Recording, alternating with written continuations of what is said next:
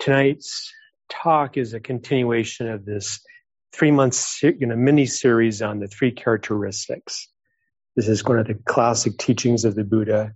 And this year we're taking the groups of threes and kind of highlighting different aspects. And Terry made a nice little poster here in the room around it. So we talked about dukkha, we talked about impermanence or anicca, and then finally here anatta or anatta and non-self. So these three characteristics really are holograms of each other. You can't really separate them out as all by themselves, that they really are almost representing this, this nature of conditioned experience. And they're so tied together. So even though tonight we're focusing on this third one of non-self, of anatta, you can, if you listen to it, you can see how they, the other two really come into it. For example, dukkha, the noble truth or the, the fact that there's an insufficiency, a sense of unsatisfactoriness, a sense of suffering, that's very much tied to selfing. That sense of creating that sense of self, dukkha will arise. The Buddha said that. The clinging five aggregates, this way, one of the maps he used to create this sense of me is the same as dukkha. And the second noble truth the origin of dukkha really focuses on this whole mechanism of how the self is created.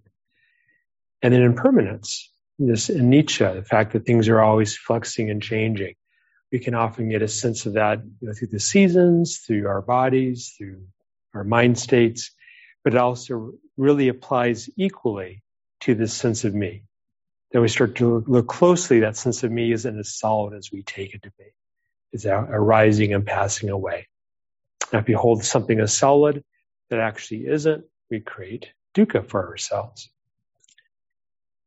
So, anatta or anatta, non-self, is one of the really the foundation of the Buddhist teachings. It's one of the, I think, the most core aspect from my own perspective.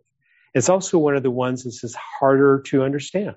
We can get a sense of dukkha. We can understand when there's this subjective sense of suffering in our minds in our bodies. We can get a sense of impermanence. We can see how things are always changing and fluxing. If we just tune into something like a sound, we know that it goes in waves. It's not this constant tone. It ebbs and flows. But the sense of self is more elusive, right? Because it's like we look out and there's a sense of, well, who's talking right now? Who's listening? Who had dinner? Who has this issue or this struggle in their life. And yet the Buddha said this is really the key piece to his teaching, one of the, if not the key, one of the key ones. So tonight I want to explore this this topic with you and hopefully make it so it's it's applicable and and you can get a sense of it and also hopefully onward leading.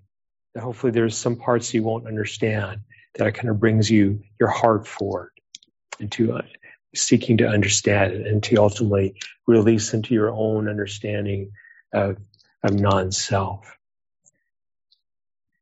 And I realize that some people in the room may have had really strong um, experiences of non-self, without falling away. Others may have had tastes of it, and some of us may not have any idea what non-self means. And so we'll kind of hold all of those perspectives. And I want to explore three aspects tonight. The first one is this, this thinning of self, this thinning of this idea of self and how that starts to happen through our practice, both intentionally and also just automatically it starts to happen just by the act of meditating.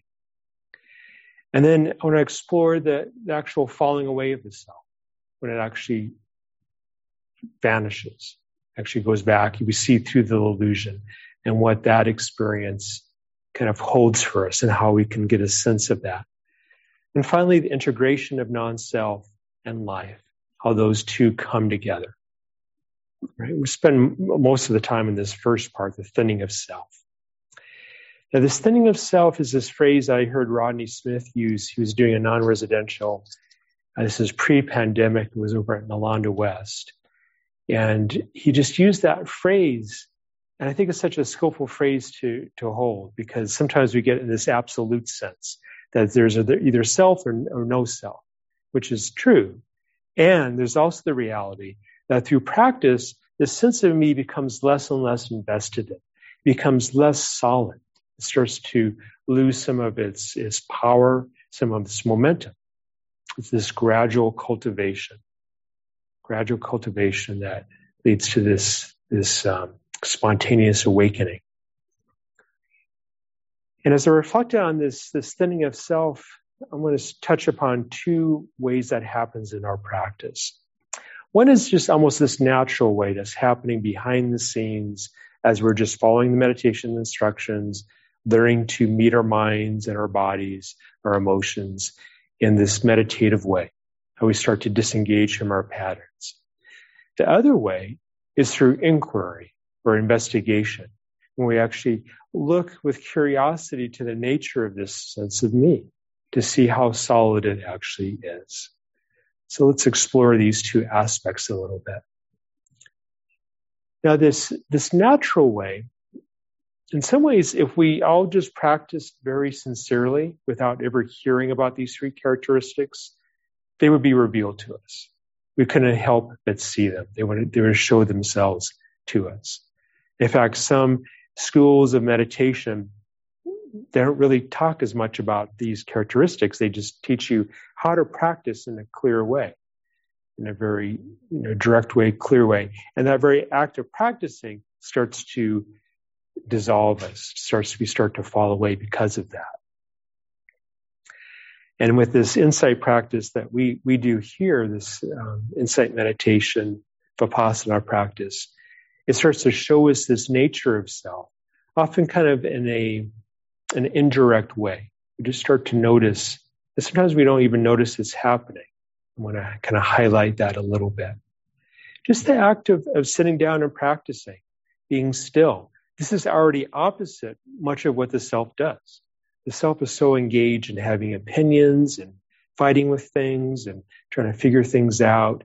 And, you know, what do we say for meditation instructions? We say, just meet the, the breath or a body sensation or the moment just how it is without a judgmental quality, without trying to change it, just that kind attention. Okay, so this is already a very different way of relating to experience. Our own experience, experience of things around us. And have that steadiness of attention. Okay, these two elements actually start to show us the nature of, of non-self you start to show us how that it actually starts to reveal. And we might not even realize that's happening. But I, I would almost guarantee that if I called it out, you might notice like when you're in the middle of your day and you're busy doing your work or you know doing your relationships or whatever you do in your life, and you take a moment, let's say half an hour to practice, contrast that sense of how you are, how defined you are, how solid you are you know, when you're having an argument with your loved one, when you're trying to get your kids to school, when you're trying to figure out, you know, how you're going to navigate retirement, whatever you might be doing, you kind of know exactly who you are, right? It's like, yeah, I know this. I'm, I'm trying to do something. I'm struggling against something in life. And if you meditate, especially if it's a meditation that you're able to let go to some degree, there's a way that starts to fall away. And you're in that moment less defined you're less established. That's that thinning of self. Have you ever noticed this subjective sense of, of you, of your, your body, for example, becomes less defined when you're meditating? You're not reinforcing it through your ideas about your body. What, what is a hand? What is this, this experience that we have? It, if we're not thinking about it and just actually experiencing it, it starts to become less defined, less, less solid. And there's also some of the major patterns in our life start to, we start to let go of those as, as meditators. These are some of the major expressions of the sense of self, the ways the self shows up, patterns that work to, re, to reinforce it. And we actually start to release that just through this simple act of practicing meditation. So one is this friction with how the moment actually is. Okay, the friction with how the moment actually is. This has a wide range of how it shows up. It includes control, it includes judgment, includes comparison, it includes that sense of really wanting something. I want the moment not to change, is a way of relating to the moment, right? I want it because it naturally is going to be changing. So I want it to, to not change. Or I want it, I don't like this moment. I want something better to happen. The sense of constant activity that we're, we're always trying to tweak the moment to make it a little bit better, a little bit more comfortable, optimizing it. There's also the, the quality of, of having, um, of not being simply at rest with how the moment is.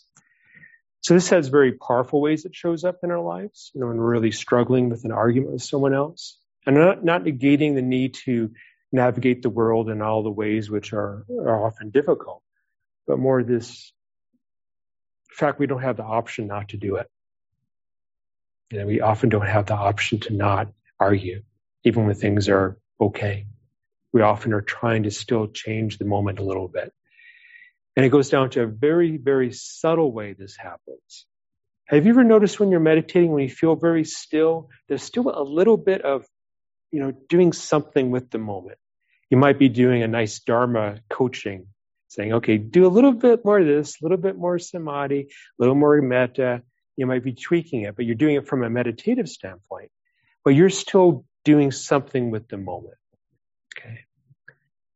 So that starts to quiet down you start to learn deeper and deeper elements of that. As you take that to very profound ways, that's also starting to loosen the sense of self. Even not so profound ways, just the act of, okay, I'm going to meet the moment just how it is. I'm going to learn to see my reactivity, open to it, and try to let it release. So I actually keep making contact, perceiving the moment how it actually is. And there's also our opinions and ideas of the moment. Okay, when I say the moment, I mean whatever is happening, any of the senses, any thoughts, any experience. This is what the, the moment holds. And of course, there's constant moments, one after another. It's rare that we experience something without relating to it through our thinking mind. Usually we, we sense something, we experience something, and we are relating to it from our past experience. Whatever experience that's like this, how does it fit into my memory? You know, how does it fit into my what I learned as a child or as a professional or whatever it might be? We're fitting it all into our our history. This is of course helpful, right? This allows us to work and do things very efficiently. And again, it, it's often not an option though. We can't turn that off and we apply it at times when it's really not appropriate or helpful. You know, how often have you misperceived something, misperceived someone's facial expression, and when they thought they were really unhappy to see you, and maybe they just had an upset stomach. You know, you, you just misperceive that whole thing. Or email, you know, it's they say 90% of our communication is nonverbal. So what happens with email? You know, so much of it's left out, so easy to misperceive. And yet we create this whole world from it. We create this whole reality that then we start to relate to. And it doesn't take long to see how much suffering there is related to that, back to the quality of dukkha. So meditation, when we're practicing it, we don't say, okay, think about the breath. Tell me what the breath, you know, tell me all your ideas about the breath. We talk about sense the breath, sense the actual felt quality of the breath moving in and out of your body.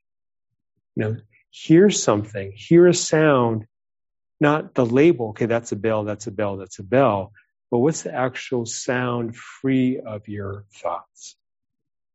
Like that short phrase from Samuel Green that I, I often like to read that everything carries the burden of what we know until we let it be itself again. Everything carries the burden of what we know until we let it be itself again. This is one beautiful way to to define how meditation is. We're learning, thing, learning, learning to let things be themselves again. We're learning to let ourselves be ourselves again instead of the momentum of our lives, of all the things we, you know, all the way our, we hold ourselves tight in our, our mental constructs. So these elements of the friction with how the moment is and that, that sense of labeling, the meditation instructions are designed to start to release that, to start to let that quiet down, to actually meeting the moment just how it is, free of our mental idea. So this has the effect of enlivening us. So this has the effect of starting to loosen the sense of self. Because these, these mechanisms are really tied with how the self shows up. I don't know how many um, 50s science fiction fans are out there. But there's a movie called The Forbidden Planet. Anyone seen that one? Okay, so it's a, for those who haven't seen it, it's like it's black and white, and of course, the spaceship lands on this planet, and there's this this person who's there, and they're they're kind of navigating the relationship, and there's this something comes in and starts to destroy things and kill people, but it's invisible. Okay, but you can see the footprints. It's like this these massive footprints in the dust, and then there's all this destruction. I sometimes use that, think of that movie in terms of we can't often see the sense of self, but we can see the footprints. We can see its expression, kind of the direction it makes, its path it leads, the actions that it does. And so meditation is designed to help us just by the simple instructions. Just pay attention to what your breath is doing. It starts to disengage that mechanism. That has the effect of thinning the self. That's why sometimes you feel very altered after the meditation because you let go of some of that sense of self. You kind of open up and it's like there's a different relationship to your environment. There's a different relationship to someone else. That's because the self is thin. As a teacher on meditation retreats, you see this even more sharply as, as people come in on the first night and they're tired and their brows are furrowed and and then they start to practice. And after you know a couple days five days seven days there's a way that their their faces are relaxed. They're open. They're receptive. They're present. Their senses are open and present too. Okay that's this process of thinning the self. So i think it's helpful to kind of call out this process sometimes because we don't often sometimes we don't realize that that's what's happening it's actually because some, this this process of thing, the self, is threatening to the sense of self because it's gonna getting unemployed. It's getting a pink slip. You know, it's becoming.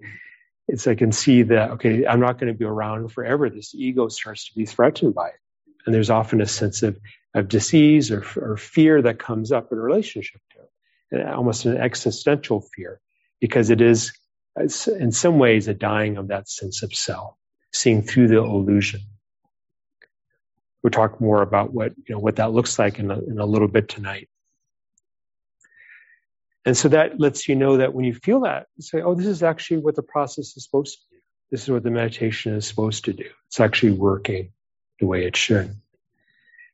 Now, sometimes it's actually not helpful to focus too much on it because we get into our heads like, okay, where's the sense of self? And we just kind of get to, it becomes this extra barrier because the self it really likes projects.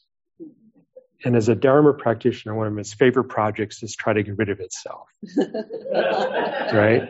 It's like the cat trying to chase its own tail. Or, you know, like that. I forget the artist who, there's this image of one hand drawing the other hand. Escher. Escher. And so just this constant, you know, like a Mobius strip that has no beginning and no end. Like we're, we're searching for the self, but the self is doing the searching. And it's this slippery thing that can just, you know, we just get, because the self can't find itself. It can't see itself. It can't sense itself.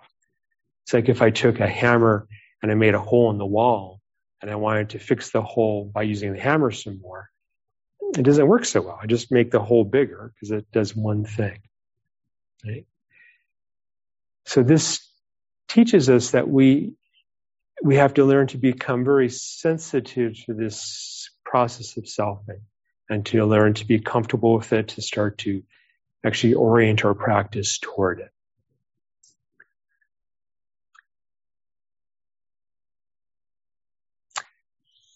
So then this, this is the natural way that practice shows up. And now let's move into discussing the inquiry aspect. This is still under this general category, this thinning of the cell. Now, another way is this, this, sometimes we call it investigation, sometimes we call it inquiry.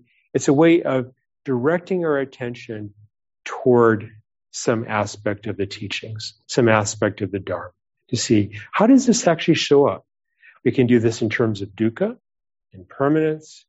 We can do dukkha or suffering, impermanence or anicca. We can also do this sense of, of self, of who we are. And I find this is helpful to bring to the forefront also, because sometimes we can practice for a long time not realizing that we've just adopted a more subtle way of selfing in relationship to it. Instead of allowing the, the meditation practice to really sink in deeply, we've kind of created this sub, sub sense of self that's the meditator. You ever notice that when you meditate, you kind of load, it's like you're loading a program, like, okay, here I am, I'm meditating. Hey, shh, quiet, I'm meditating. Can't have any distractions or can't have any thoughts which aren't supposed to be there. This is kind of the attitude that we don't even realize we've, it's like we turn on our computer and the operating system is turned on right away. So starting to highlight this, to actually look at that, gives us the option not to load it that way. And it's really a deep unloading that happens, a deep unloading of that sense of self, that background perspective. Because if we're not as aware, aware of it, it's going to tend to just come up because of the momentum of our, our delusion, of our ignorance. Because this, how we relate to this moment, any moment, can either reinforce the sense of self or can start to thin the sense of self. So that's one of my, my hopes is that you start to get a sense of that. The way I'm relating to this moment right now, is it reinforcing that sense of me or is it starting to help thin that sense of me? Is that me becoming less established, less strong? Now, inquiry is a, a powerful way to learn this because it again directs our attention to where that sense of self shows up. And this is actually a very if you read the suit, original suttas, with the, the, the Buddha, close as, we can come to what the Buddha taught, this is a common way that he would teach, is a process of inquiry. He would often tend to do it around the five aggregates. This is actually the, the first or second um, talk he gave, was showing how the aggregates, you can't find a sense of self in it. You know, guiding people to looking. When he sensed a certain ripeness or readiness, would say, start to look at these aspects that you take as being you. Look, take the physical body, take perception, you know, take pleasant or unpleasant, take all this activity, the sankharas, take consciousness, consciousness itself. And the basic question was, are you really there? Is that really who you are? Is that what you are? Is that, does that define what you are?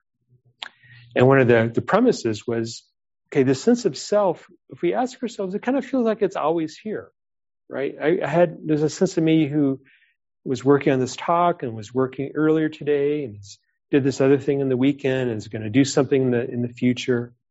I kind of connect the dots as being continuous. But in fact, it's this arising and passing away, right? So the Buddha would say, is it as continuous as you think it is? Is it arising out of something and falling back into something? Maybe that something it falls back into and arises out of is actually what we are, the essence of what we are. This is the basis of, of many non-dual practices and some Zen practices. Is basically it's to turn your attention toward this, this ex- experience of self and to see it's, is it as solid as you think it is? Or can you even find it? Can you actually sense it? Can you actually locate it? Even now, as, as you're listening, you can just play with this. Like, okay, where is the sense of me? Where is it located? You know, there's a, there's an assumption if we don't look closely that the self is here. It's hearing, it's sitting, it's in whatever, whether you're here in the room or in your home. But where is that located? Is it located in your thoughts? Is it located in your body? Is it located in your perception? Can you actually kind of touch it? Can you actually kind of locate its exact location? Or is it something that seems to be a little more changeable, amorphous? We might have a maybe a triggering emotion if we feel the contraction in our body. Okay, I'm here, I'm feeling I, I'm here in my contraction in my chest. But even as I look at that, is that really where I am? Here's another way to think of it or to explore it. There's this, this sense of the witness, the, the, op, the observer, the person, the sense of you who's sensing this moment, who's aware of this moment.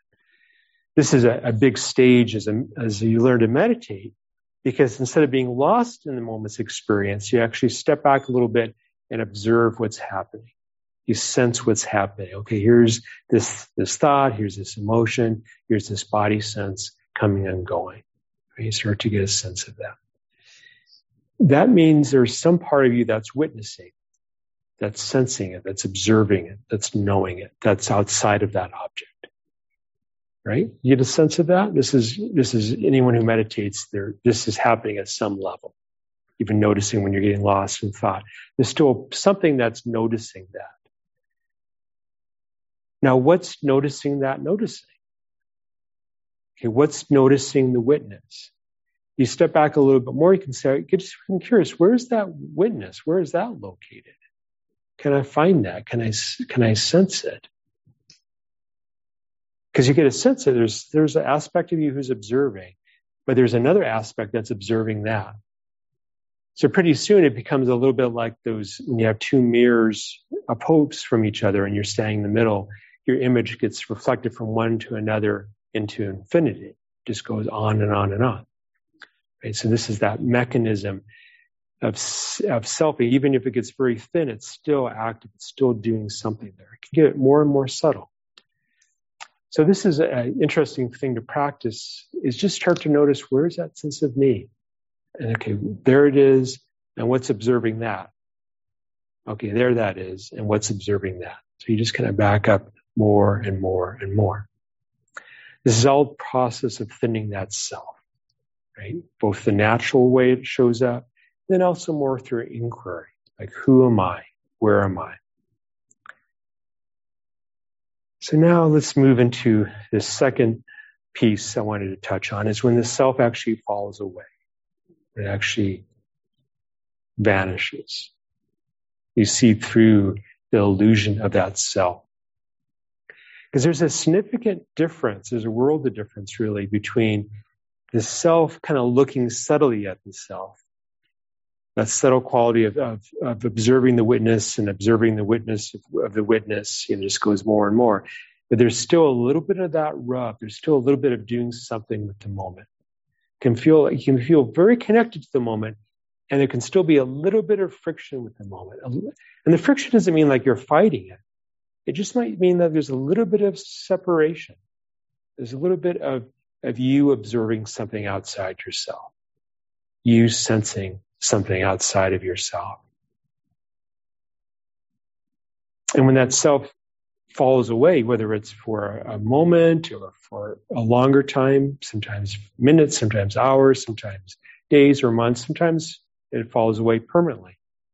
When that happens, there's often this, this fundamental sense that there's something different about this moment. Something is missing that has always been there. And that's that centralized perspective of me having this experience, of me having this experience. And yet there's still something having this experience, but it doesn't make any sense to claim it as I, as me or mine. That part falls away.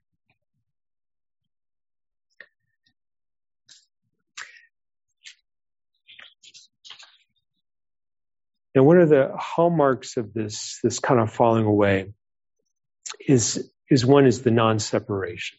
The sense of, we can talk about it from non-separation. We can talk about it from the sense of, of non, um, yeah, non-separation, or we can think of it as of unity of connection. There was a book called um, What the Buddha Taught, and in it he was talking about how Rahula was talking about how the Buddha would often frame things in negative, and that's a tradition that continues today. And the reason that author said was that he did that was because if you give the positive of something, it's easier for the mind to grasp onto it. Interconnection. Okay, that's something I can I can get a hold of. Non-separation is like it's pointing to it's not it's outside of ideas, outside of, of what you can grasp intellectually. In other words, it's not something you can use the self to understand. It's beyond what the self can understand. Now, two ways. Um, often you hear these these beautiful phrases from enlightened masters.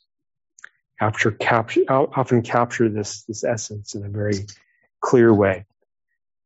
A famous one is from Dogen, the patron saint of Zen. It's called to study the Buddha way is to study the self. To study the self is to forget the self.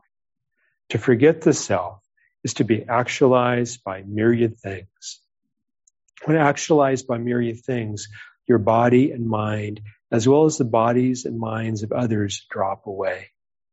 No trace of enlightenment remains, and this no trace continues endlessly. Right? So this is a you could study this little paragraph for a long time. But there's this studying it to actually study the self, to notice how the self arises. By doing that, you actually start to forget the self. You, the self falls away. And when it falls away, there's he, his words are they become actualized by myriad things. The lack of, of separation,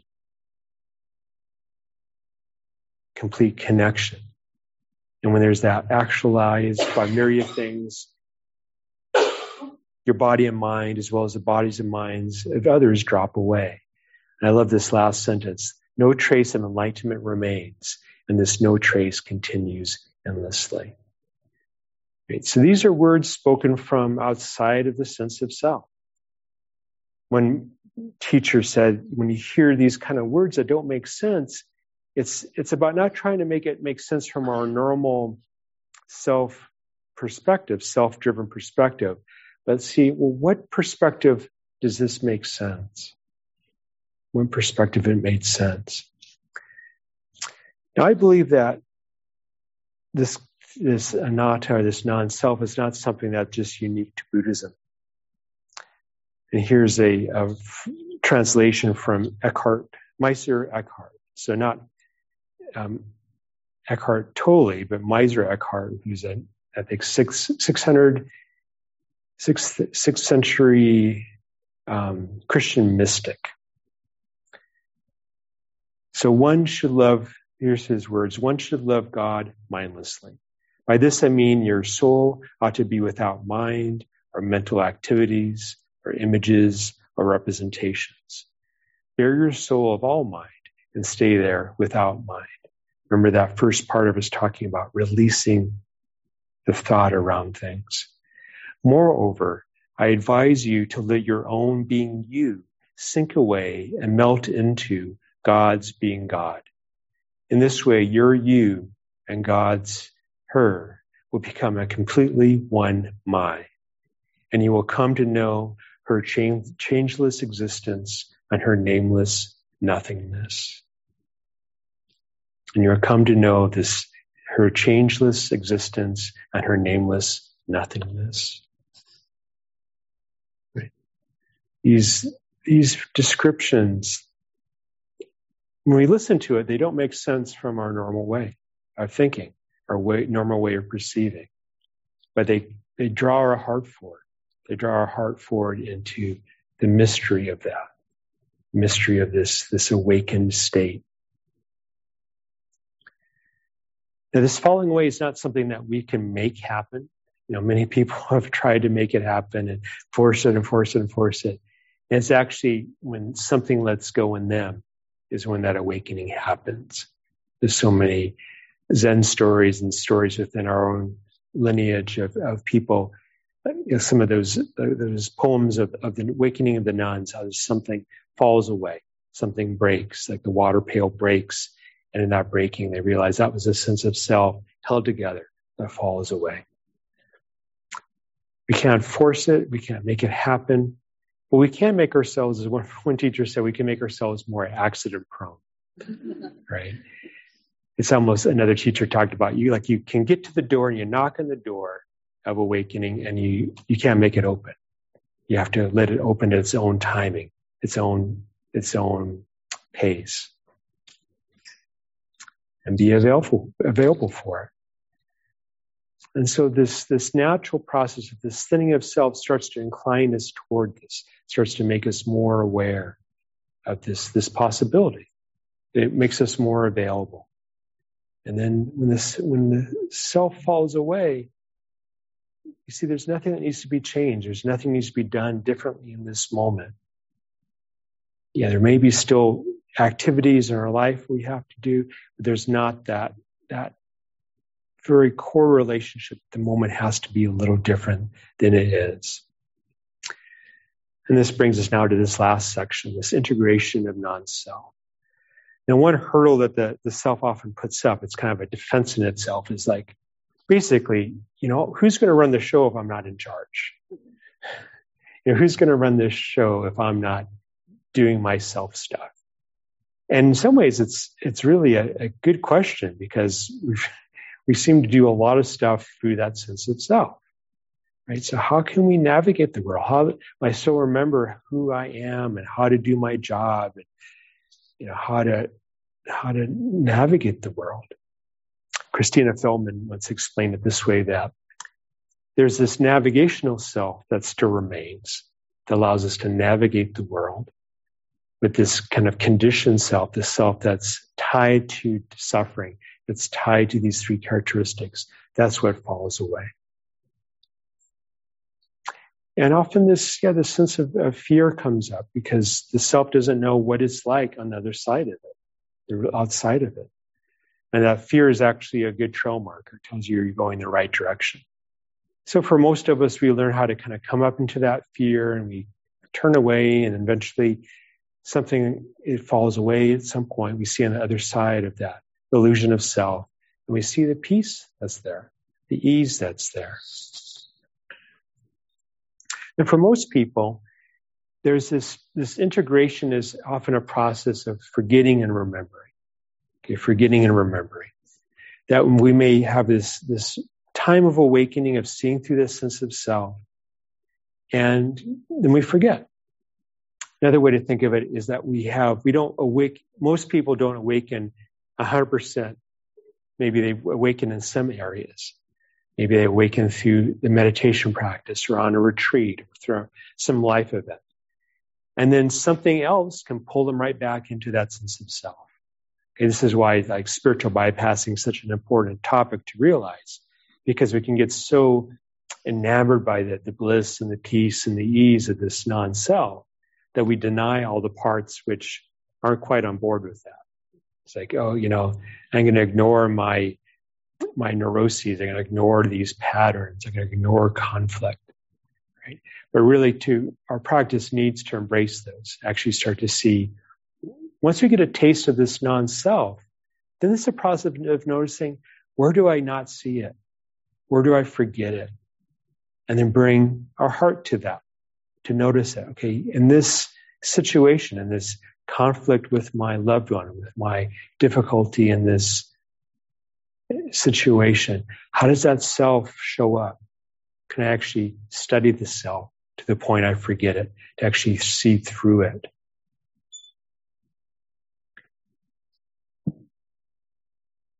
And when at some point then we start to actually turn toward this is really the maturity of our practice is that willingness to meet those things which are unresolved with as much heart to actually notice that, to see how, how here I'm identified. Here I've created that sense of me. And that sense of, of experiencing non-self or that orientation toward becomes like this North Star that you can guide yourself back to, to find your way back into, into that stillness, into that emptiness. All right, let's just hear that poem by Meister Eckhart again. And we'll sit for a moment or two.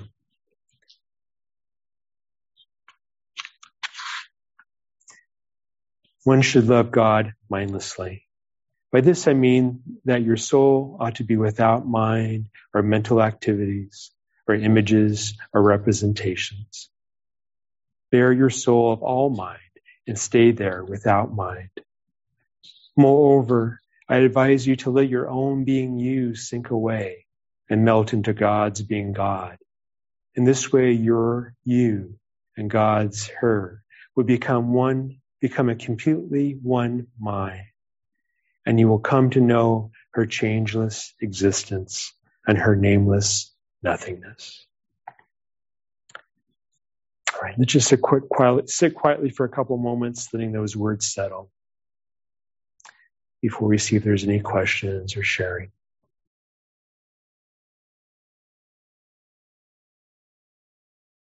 All right, thank you for your kind attention. I want to actually just speak a moment about the homework. So hopefully online you're able to receive that. It should be in the chat. And if you got came had to leave or something and came back, um, send a quick chat to Bob and he can the tech support and Bob you can repaste it for them. But it's on anatta, it's a non-self. So non-self is central to the Buddhist teachings. Notice how patterns of comparison, judgment, and thinking serve to reinforce his sense of self. How does insight meditation start to thin the self automatically around these patterns?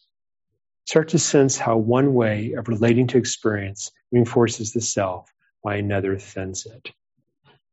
Okay, see, I misplaced a question mark in there.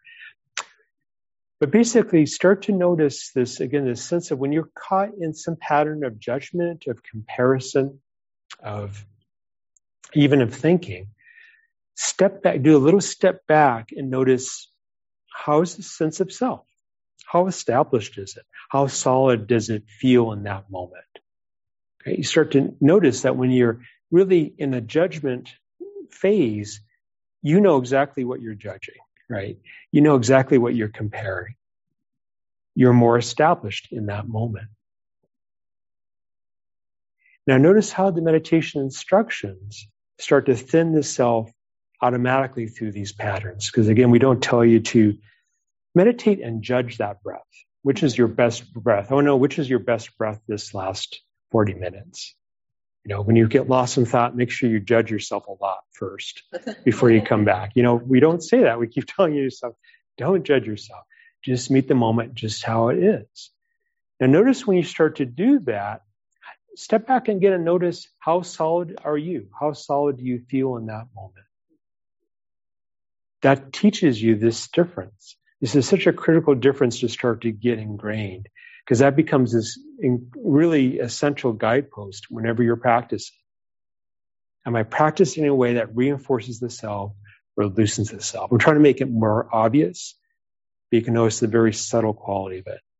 That subtle quality then becomes this when you're when you're collected, when there's a stillness, when there's a availability of heart for whatever maybe the situation calls it forth, start to notice that self or releasing into surrendering, letting go.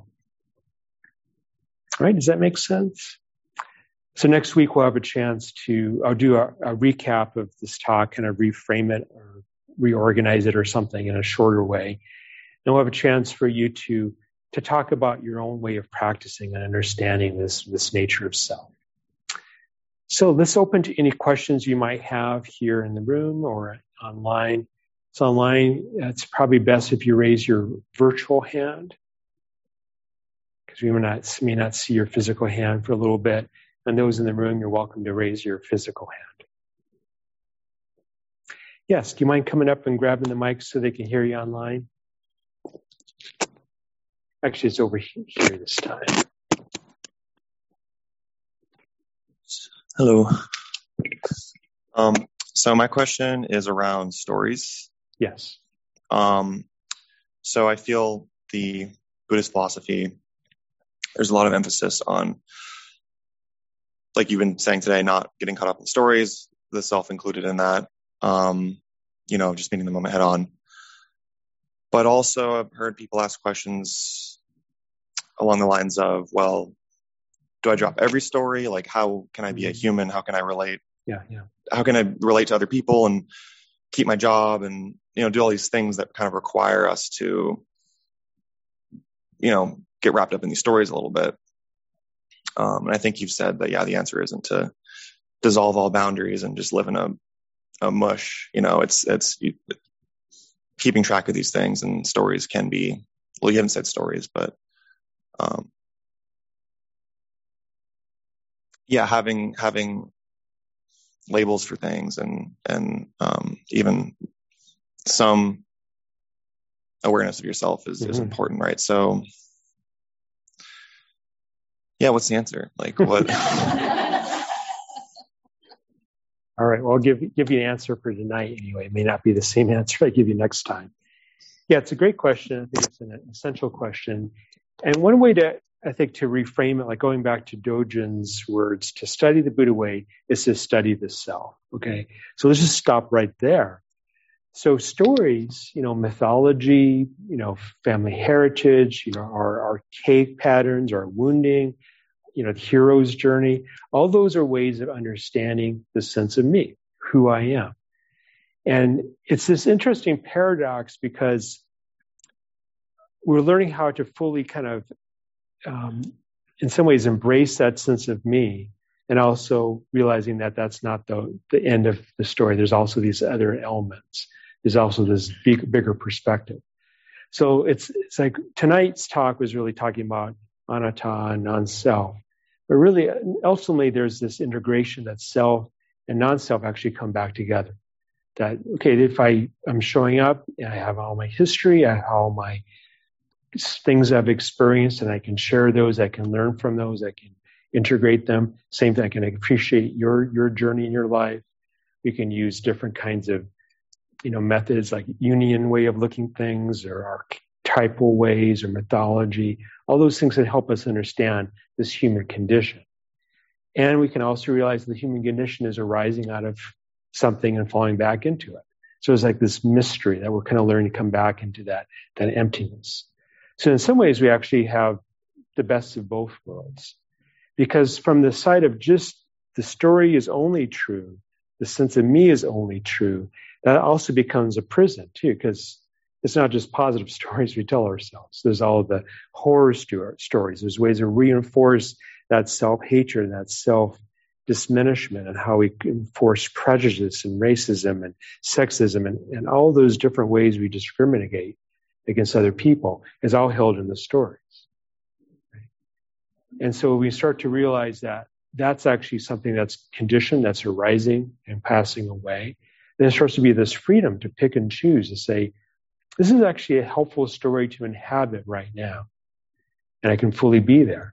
And whether it's the story of how do I do my work, how do I do my job.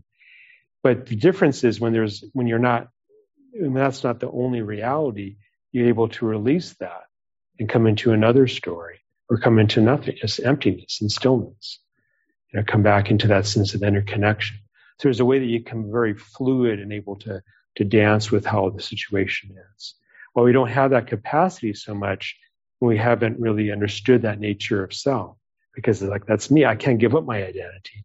I can't, like when my, my daughter, I talked about this a few months ago my daughter went first left home to go to college, there's that kind of crisis of me as a father that well, I can't protect her, I can't watch her all the time.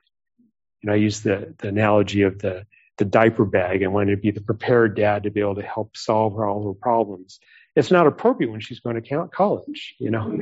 it's like I let her be her own person. And then, you know, she needs help, and then I, I step up into that. But it's there's that fluidity that starts to happen. Does that make sense? Just basically you, you, you gain that, that capacity to, to see what's appropriate and to listen to life's feedback. It's like, okay, this is, this is a good way of showing up. Like, oh, this isn't a good way to show up. Release into the stillness and see what else arises. Yeah, it's a really important question. Thank you. Thank you. All right, Ellen, go ahead.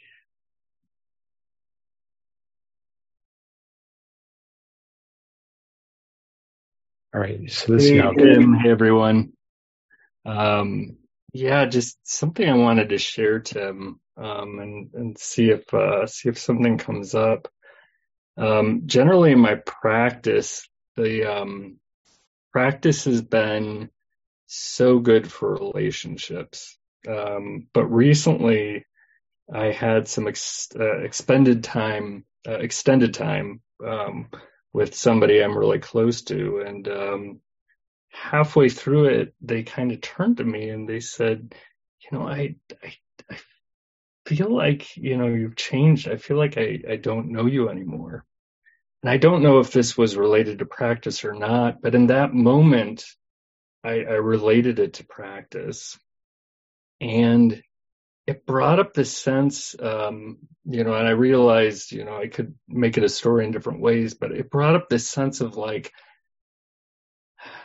I, I'm just not going to be able to uh, control this anymore, like where this relationship goes.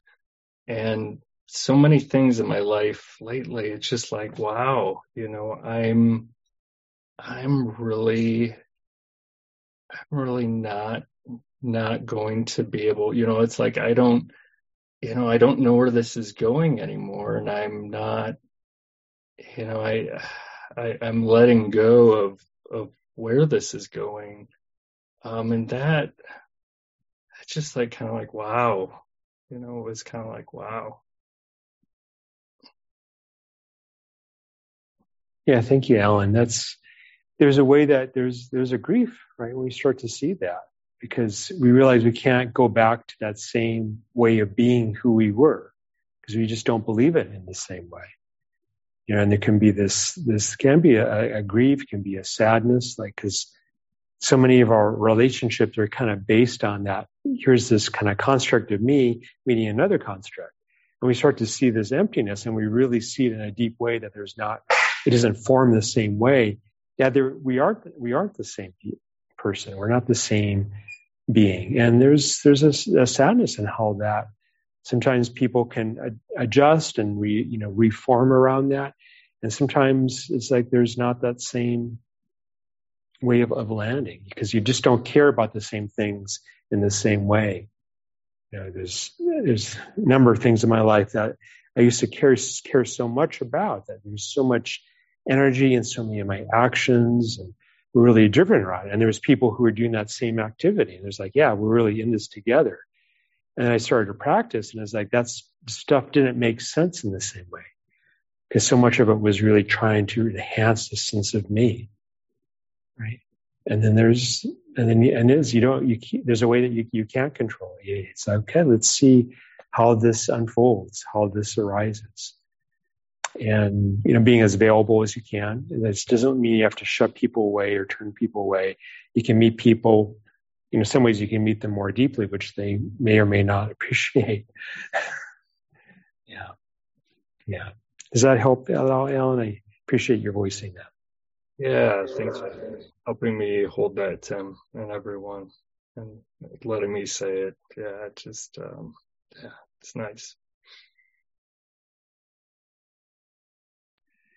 Yeah, that's part of the, the power of Sangha is the, the like-mindedness that, you know, people can understand that perspective, understand that experience, who've also practiced, who've also going through. It's like, yeah, I can, I can relate to that well, in other other arenas in our life, people like, "What's wrong with you?" There something something's not not going the right way? But know, we realize that's part of the, this process.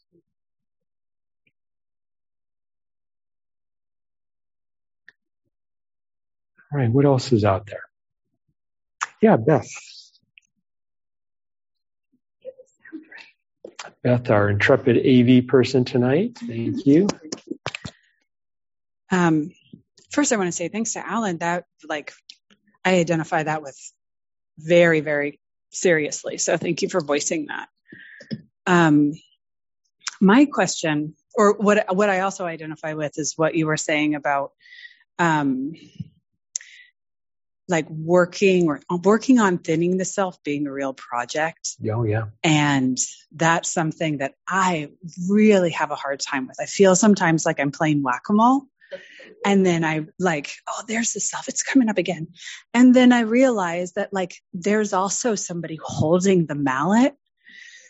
So I think my question is when this gets like really project based, is there any utility in just like saying, I think we're going to step away from this project right now and look at something else? Like, I'm kind of wondering if I need to turn my back to allow things to thin a little bit more, or if I'm working too, like, am I working too hard at like stretching it out that it's just not, it's getting, it's like one of those liquid solids. In preschool, they call it oobleck, which is like thick, um, cornstarch mixed mm-hmm. with water. And if you pound on it, it feels like a solid. But if you just put your hand gently on it, yeah. it begins to kind of sink through. Um, so my question is, what do I do? All right, you hang out there in case we have some dialogue back and forth. Yeah, I think that that question is such a yeah a sincere question. Let me ask you a counter question, have you seen through the fertility of that? Or do you, is there a party that still believes that you can you can figure it out? I I I laugh at the futility of it. Yeah, totally. It's um I realize that it's absurd, but my mind is so invested in having a job and that feels like such a worthwhile job, mm. right? Because I truly believe that it is. And my mind's like, I got this. I can totally do this. I'm really good at thinking. Yeah. Um, and no matter, you know, and I, and I, no matter what my heart says, like, you can take a back seat. We got this. It's still like, it still wants to fight for its job. Yeah. It still believes it can, it can solve it, it can figure it out. And so that, I'm tempted to say, just you know, see if, if you can let the mind, can, can the mind, if as long as there's not too much tension in the process, part of it is that you have to see completely through. Sorry, I'm trying to manage the camera. Sorry, online people. You're trying to. There's still a party that believes that that. I mean, basically, that, that what's in charge is more the mind than the heart. Mm-hmm right? It's like the default is like, you know, the mind's got me a lot of places. It's done a lot of good stuff. So it's got to work here too, right? And so it's it's like so really your question is how can I how can I fail so ter- so completely at this that I don't pick it up anymore? that I, that the mind actually says, "Oh yeah, I can't I can't do this." Yeah, because it often you know there's been times when it has felt like this. It's like the only action is this is this letting go, this dropping of something that I've been carrying. And so it's like you have to, and what makes you do that? Okay, here's, here's, a, okay, sort of, you know, just fail more completely that. Next question. So, make, don't make the sense of trying to figure it out a problem. Because that's really it's like you have a couple you have a couple whack-a-mole people going in there because you're you're whacking it and you're trying to whack the whacker and whack whack the whacker whacker. So it gets gets kind of it gets pretty noisy, doesn't it? So just say, okay, I, am not. I'm going to completely befriend this. Say thank you, mind, for how you serve me.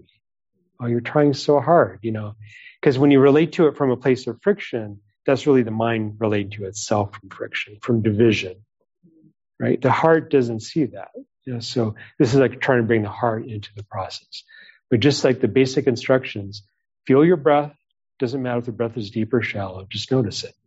Same thing applies to this process. That's I love that, that, that the simplest instructions apply to the deepest things. Right? So just befriend that. Just see if you can acknowledge that.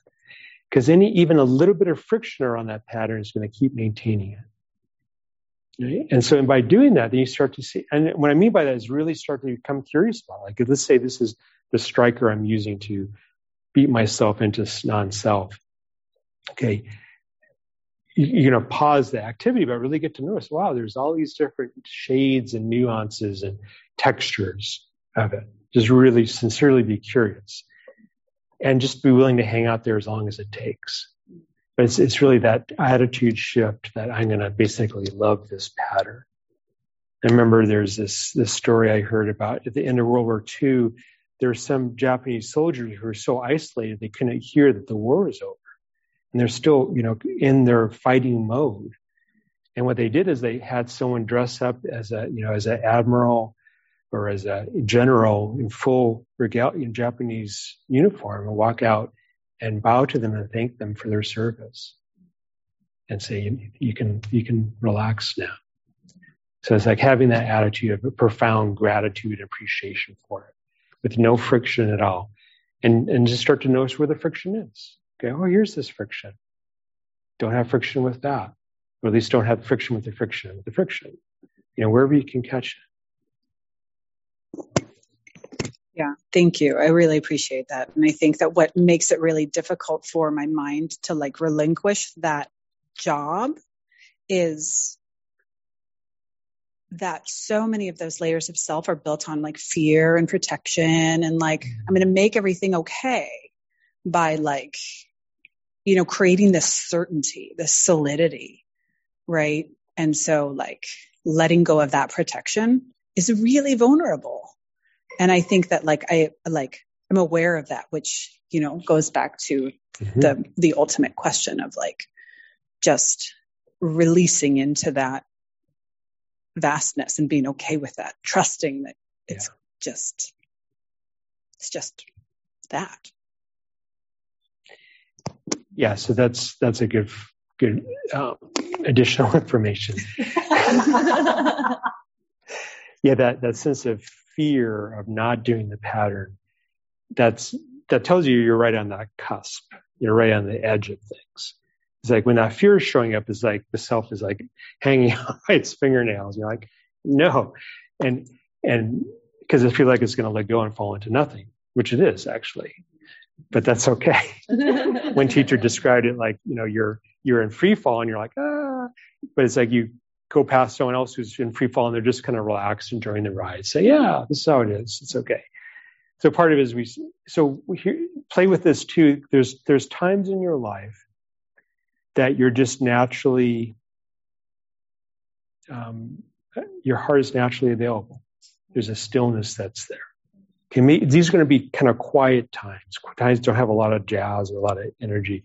Just maybe just like noticing the beauty of nature. You know, seeing a sunset. You know, maybe you know watching your your child sleeping. You know, there's just this sweetness that okay, there's there's doesn't feel like there's nothing needs there's like nothing needs to be changed in this moment and just see if you can get a taste of that that safety of that stillness because it it feels completely unsafe from the the mind's perspective but from the heart's perspective it's that's what it's yearned for and so you start to get a taste of it so you start to have not only thinking it but also starting to just gently appreciate that stillness and that way it kind of reassures the mind it's okay it's okay to set down this. You're still, you'll still be here when I need you. You'll still be available. All right. Thank you, Beth.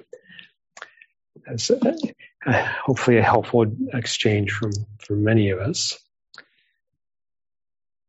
All right. Anyone else like to ask or share anything?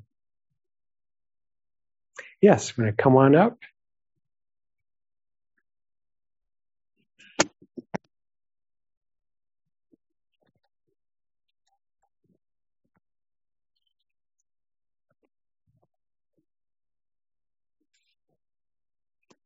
My name is Eddie.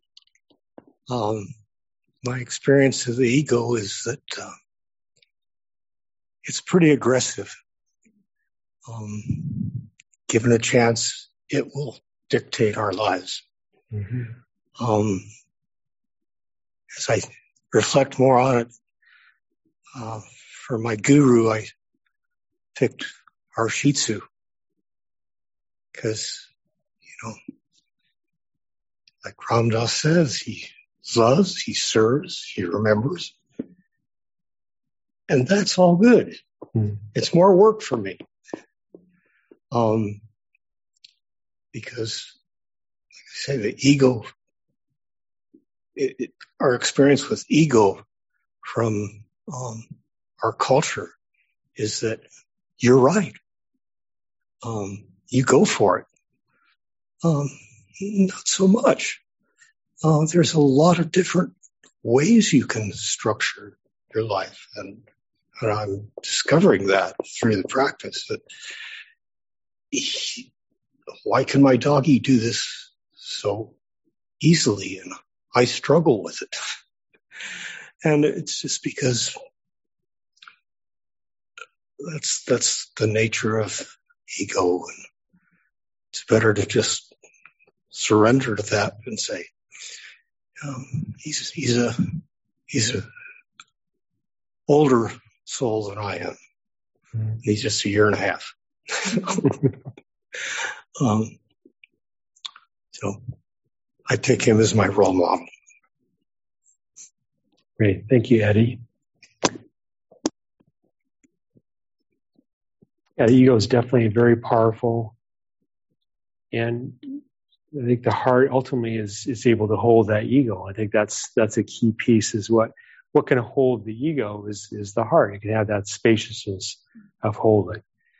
And a lot of it is just starting to notice those times when you're, you're being pulled through with the heart. Like, um, Eddie was with the, the climate change, did a walk at Stewart, Stewart Park this weekend and, you know, you're touching the trees, you know, that moment of contact, feeling the wood, you know, that was not coming so much from the ego. It's just that opening to that experience. My biggest uptake was, well, I even thought hugging a tree, touching a tree. Trees remember us. Mm. Trees give us our oxygen, without which we wouldn't survive. And in gratitude, all we can do is say, I got a surplus of carbon dioxide. I'm glad you can use it. we got too much. Yes. Yeah. So his, his um, takeaway, one of the takeaways was that the gratitude of the trees, uh, the trees remember us and are happy to take our excess carbon dioxide. Yeah. So there's that natural way of relating. All right. So I want to just do a couple quick announcements. Thank you all for your questions and engagement. And